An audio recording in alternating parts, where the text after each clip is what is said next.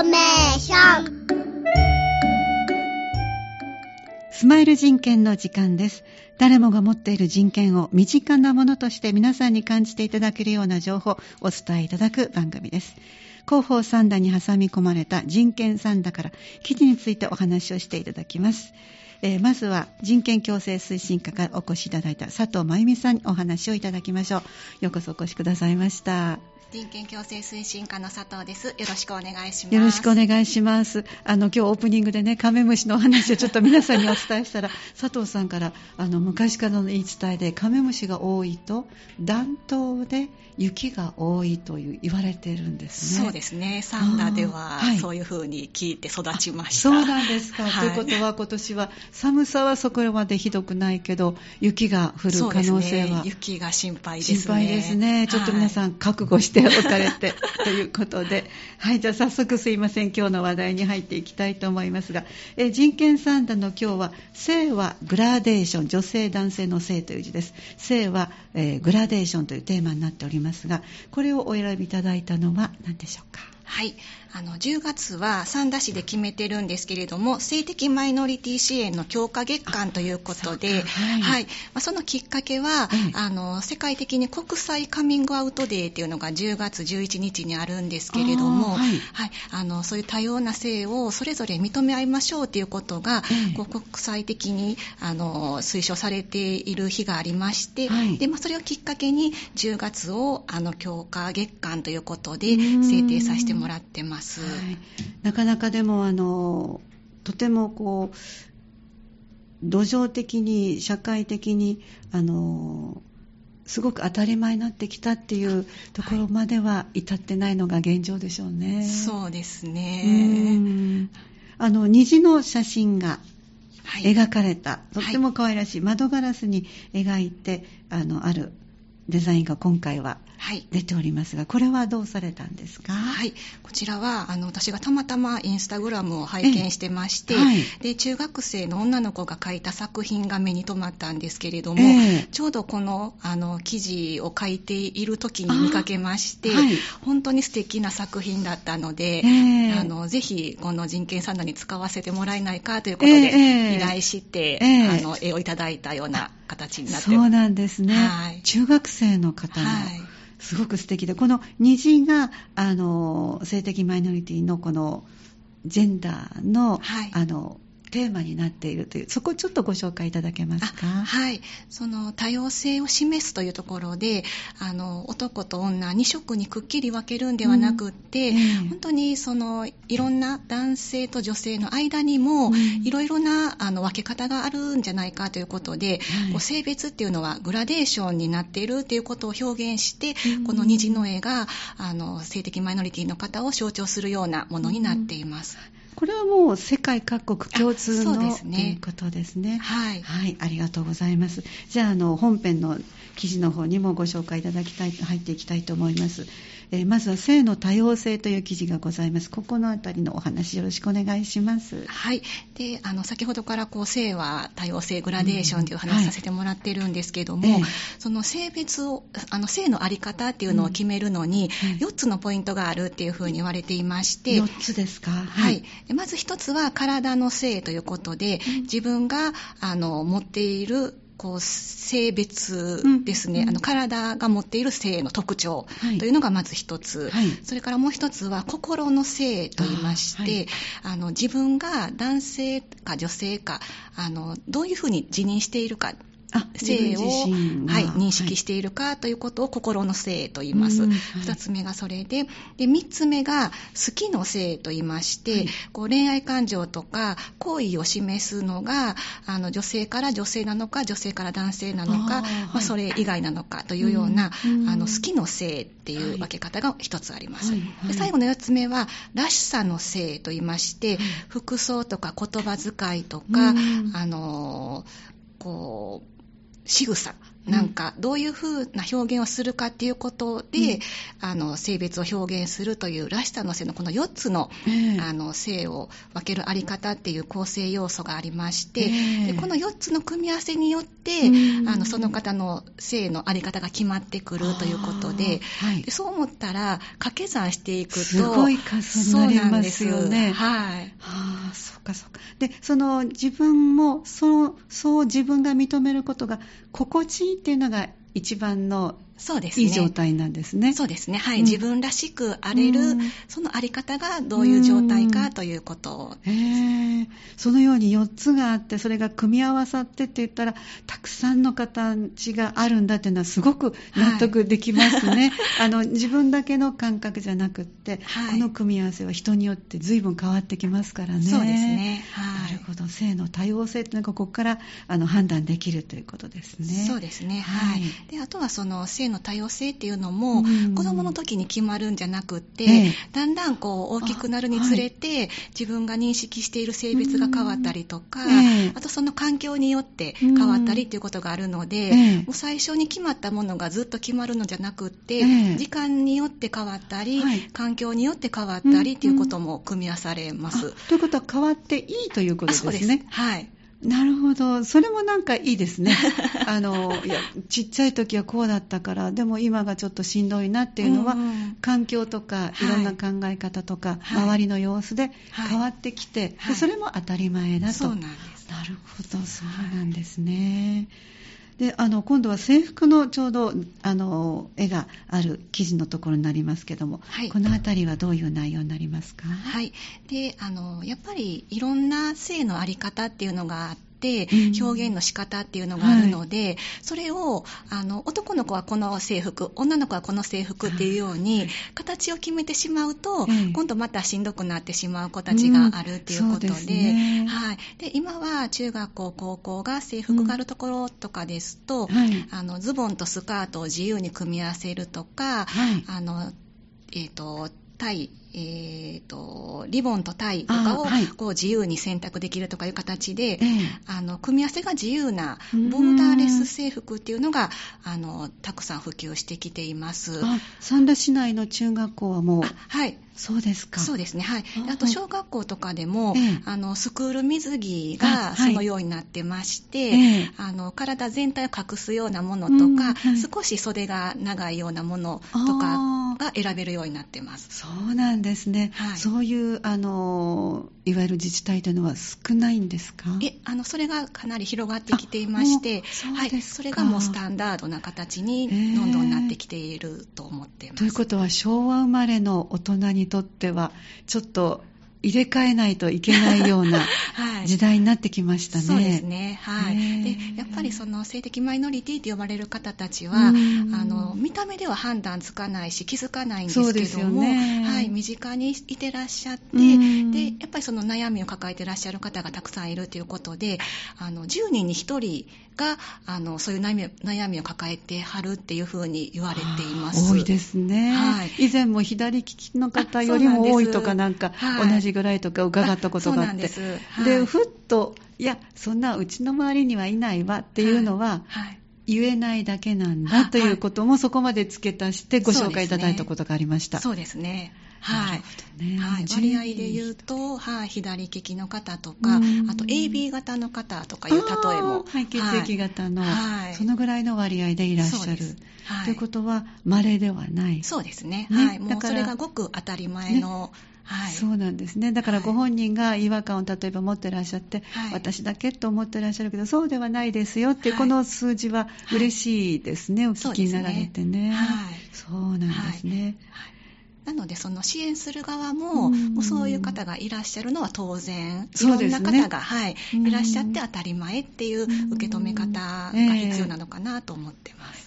頭の切り替えがちょっと大人の方がついていけないかもしれませんね。はい今の中学生ぐらいだったら、ご両親が大体まあ30代後半から40代ぐらいで、はい昭和から平成の初めの方といったら、まだ本当にちょっと、あの考え方としては、はい自分が積極的に切り替えないと、そうですねね。あのはい理解が難しい。そうですね。はい。で、あの、例えば、中学生、高校生とかだと、うんそういう制服とかの例えもありますのえで、えええ自分の周りで実際目で見て、うん。あの、そういう色感抱えてるんやなっていうのを気づいたりとか、ああ,、はい。と、まあ、そういう受け入れる環境っていうのが整ってきてますので、うんええあの、カミングアウトもしやすいような状況になっていて、は。はい。い。で、クラスでもみんなが知っている、学校でみんなが知っているとか、ええ。なんか、温かく見守っているっていうような状況がたくさんあるみたいで、そうなんですか。はい。本当にそれが当たり前の状態になってきているような形で、で例えば、あの、高校生議会とか、はい。高校生が C に向けてあはいございますね。質問とかはい主張する時があるんですけども、ほぼ毎年ええ。性的マイノリティのことですとうんか、あと三田市のパートナーシップ先生制度、あはいこういったことが質問に上がってきたりするので、ーあの高校生にとっては身近な問題なんだなっていうふうに感じています。あそうですか。いや、はい。それは頼もしいですね。もうぜひ大人が柔らかい頭になろうと今、余計に思いました。そしてこの記事のさあの下半分には、えー人権ライブラリーという、はい。可愛らしい、あの、タンタン単語はパパ二人という、はい。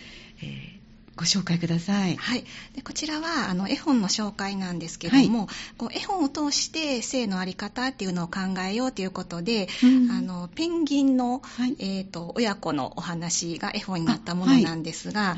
この親子は、えー、とお父さんとお母さんではなくって、うん。お父さん2人が子供をあの育てているっていう家族のお話なんです。はい。はい、でこれは本当にニューヨークのセントラルパーク動物園でえあったお話なんですけども、うん。あのオスペンギンの2人が、はい。えー、と卵をもらってきてうん。子供を育てるというお話で、あー。はい。はい。はい、本当にあったお話らしいです。えーはいですか。でまあこの絵本を通じて、うん。あのまあ、こういうことを調べていきましたら、はいこの鳥鳥類の世界では、ええ。この同性で子育てするのはええ。当たり前だっていうようなうん記事がたくさん出てきていまして、そうなんですか。はい、ちょっとそれをあのいろいろ見ていくと、ええ。あの鳥っていうのは子育てをするときに、うん。性別で選ぶのではなくって、ええ。子育てをする相性がいいかどうかで、ええ。相手を選んでいるみたいで、はいでそう思ったら人間も同じだそうなーって。ですよ ね。はい。なるほどね。相性ですね。結局そううですすね。はい。なるほどねあ。そういうことが学べるような、こういう感じ取れることができる絵本もありますよということなんですね。はい。ありがとうございます。そして後ほどちょっと講座のお話もご紹介いただきますが、はい。あの、ちょっとお話出てきました、パートナーシップ、はいファミリーシップ、このあたりもちょっと三田市の取り組み、あの、記事にしてくださってますので、ご紹介ください。はい。あの、三田市では、パートナーシップ宣誓制度といいまして、同性の方同士が、こう、パートナーとして認めましょうっていうような制度を、ええあの、令和元年度から設けておりました。で、それを、あの、パートナーだけではなくって、ええ連れてらっしゃるお子さんとか親御さんとかも含めて、ええファミリーとして市が認めていこうということで、うんあの、今年の7月から三田市パートナーシップファミリーシップ宣誓制度というのを、あの、新しく拡大してきております。はい。はいはい。こうなることで、以前もちょっと伺いましたが、例えばはい以前だったら家族しかダメっていう、まあ、今コロナだったらあ面会もそうだったりしますし、はい。手術の承諾とか、はい。いろいろ制限がありましたね。はい。ええ。そうなんです。はい。うん。例えば、あの、本当に困ってらっしゃったのは病院のお話で、はい。あの、大事なパートナーが大きな病気で困っているところに、同じ家に住んでるパートナーなのに、うん。家族じゃないからっていうことでうん、面会ができなかったり、あの、手術の同意ができなかったりっていうことがあったんですけども、うん。そのパートナーですよっていう証明のカードを見せるだけで、うん。すっと、あの、家族としての対応をしてもらえるっていうようなことで、うん。あの、やっぱりその一番困ってる時に助けられるっていうことができるっていうのが、ねあの、すごく心強いっていうふうに言われてます。そして今回はファミリーまで広がって拡大していって、そうですね。どんどんこれやっぱり利用される方が増えてこられましたか？あ、まだね、あの、ええ実際の利用は増えてないんですけども、そうなんですか。はい。はい、でもやっぱりこういう制度があるっていうこと先にねが、そうですねはい、はい、あの、住んでいただく安心感につながるかなっていうふうに思ってますので、ねはい。できることは整えていって、あの、ええ受け入れる体制は作っておこうと思ってます。あ嬉しいですね。なかなか大抵は後手後手が多いんですけども、あの、なかなか声の、あの、上げることが難しかった環境だけに、はいまずは環境を整えて、はい上げやすく、声を上げやすくするっていうのがはい大切だという動きになるわけですね。はいありがとうございます。あの、そうしましたら講座をご案内いただけますか？はい。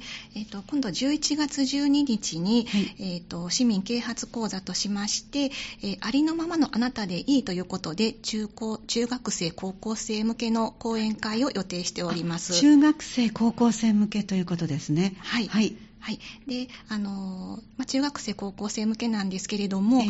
あのー、まあ、例えば親御さんとか、うん。地域の支援者の方とかあ、はい。当事者がいらっしゃって、うん。どういう声かけしたらいいのかなとか、そうですね。はい、どんな支援したらいいのかな、どんな思い持ってるんかなっていうことうん。を迷ってらっしゃるような方も、はい。ぜひ参加してもらえたらと思ってまして、はい。まあ、対象は中学生、高校生に向けてお話しいただくんですが、ええ。どなたでも参加してもらえたら嬉しいなというふうに思っています。はいはい。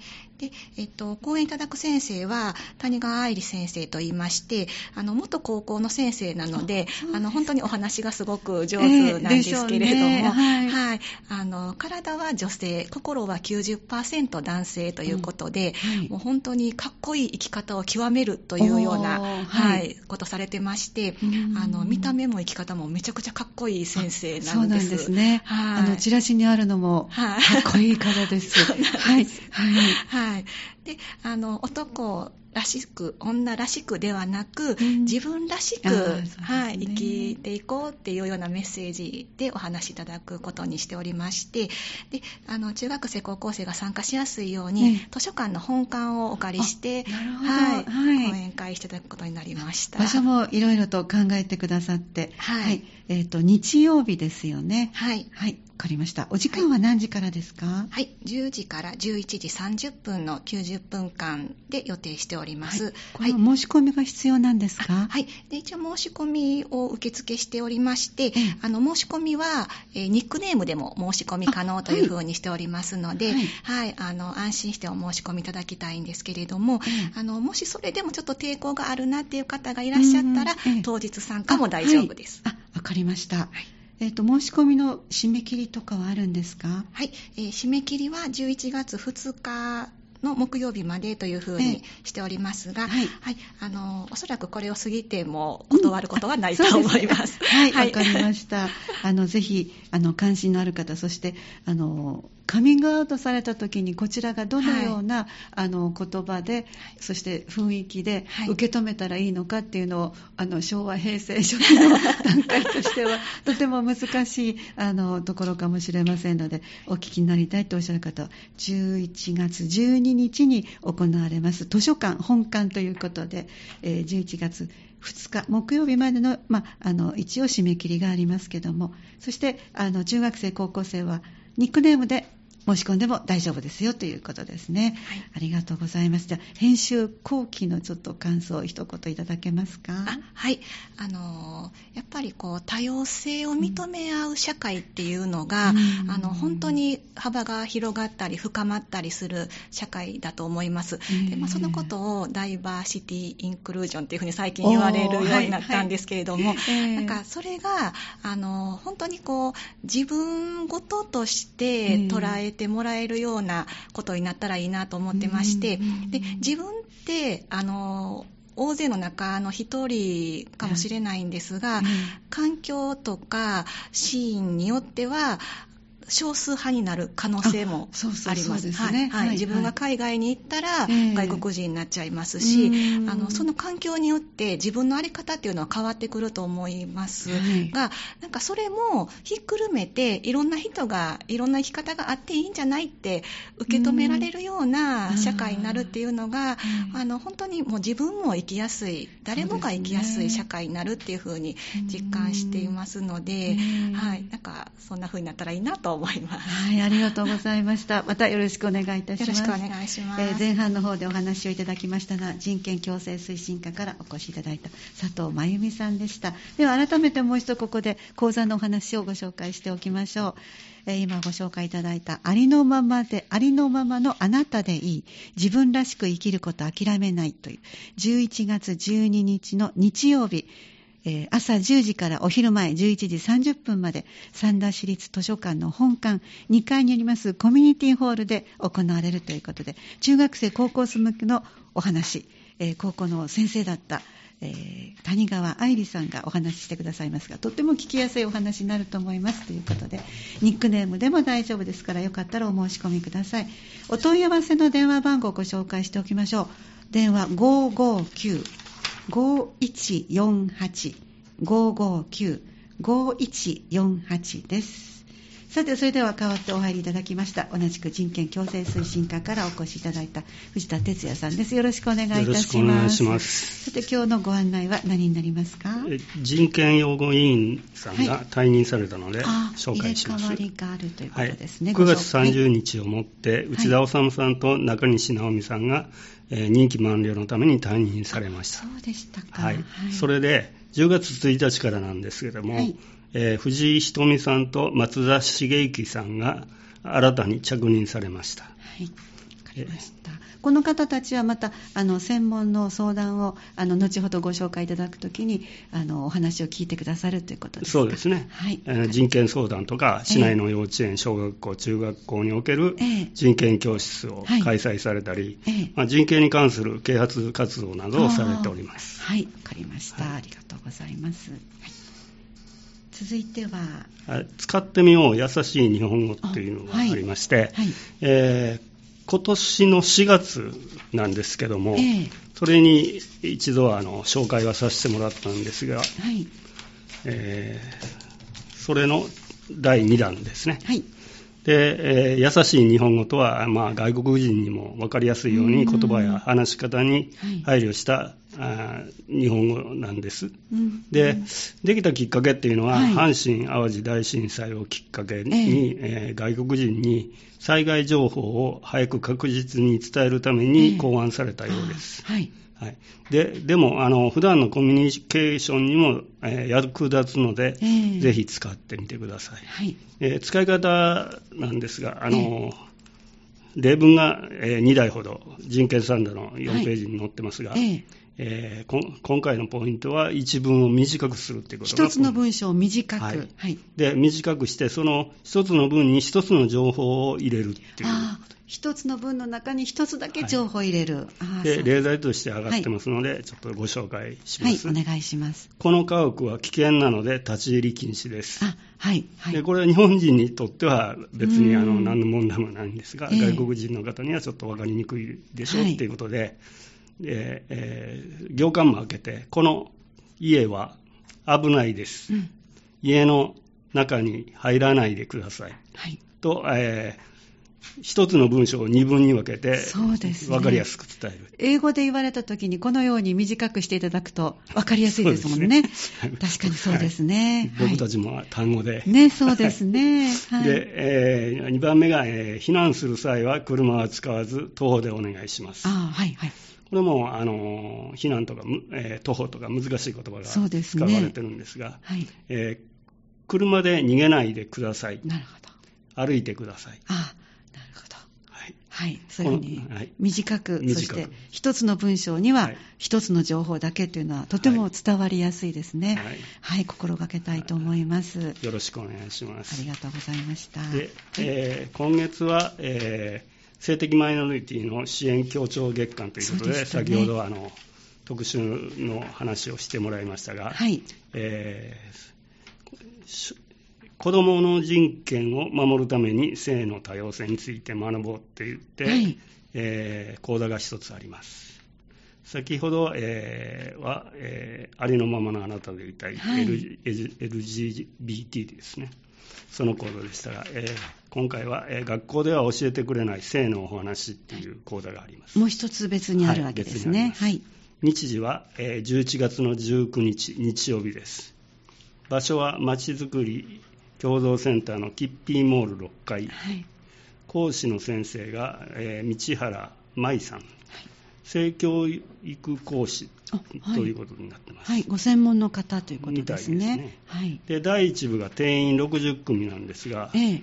えー対象が乳幼児から小学校小学生の親子あまたはい親のみでも、あ、親子さんで、もちろん親御さんだけでも大丈夫。はい。で時間が10時20分受付開始で10時40分から12時30分でただしこの第1部もうかなりいっぱいになってるそうですか。皆さんやっぱりはい関心高いですね。はいはい。で第2部の方はまだ空きがあるので、はい。ちょっとご紹介します、はいえー第2部が定員が120名となってます、はいで中学生以上の親とか大人ですねええ。子どもとの参加中学生以上の子どもとの参加も可能ですはい。で時間が13時15分受付の、えー13時30分から16時までとなっておりますはい。ただしこれ参加費がちょっとかかってくるんですそうなんですか。はいはい。各200円を当日、あの受付でお支払いくださいということです、わかりました。はいはい。問い合わせはえ一応エシカルサンダっていうところが主催なんですが、えええーまあ、あの人権サンダの3ページを見てもらったらその QR コードが載ってるんでそこから入られてもいいですし、はい。まあ、人権共生推進課に電話していただけたら、いエシカルサンダにつなぐこともできあます。そうですか。はい。わはい、かりました。よろしくお願いします。はい。で最後になりましたが、はい。えー暮らしの人権相談いつもの相談の窓口のご案内です。はい、暮らしの人権相談、電話番号は、えー559の5062、ファックス番号が559の5063です。月曜から金曜、9時から17時、えー祝日、年末年始は除きます。専門相談員による性的マイノリティ特設電話相談、これ予約がいるんです。はい電話番号は559の5062、ファックス番号が559の5063これでまずは予約を取ってくださいということですね。はい。で、月曜から金曜9時から17時、しこれも、えー祝日、年末年始は除きます。専門相談員との相談日は予約後に調整しますので。で最後になりましたが、先ほど紹介しました、はい。えー人権擁護委員による定例人権相談、これも予約がいります。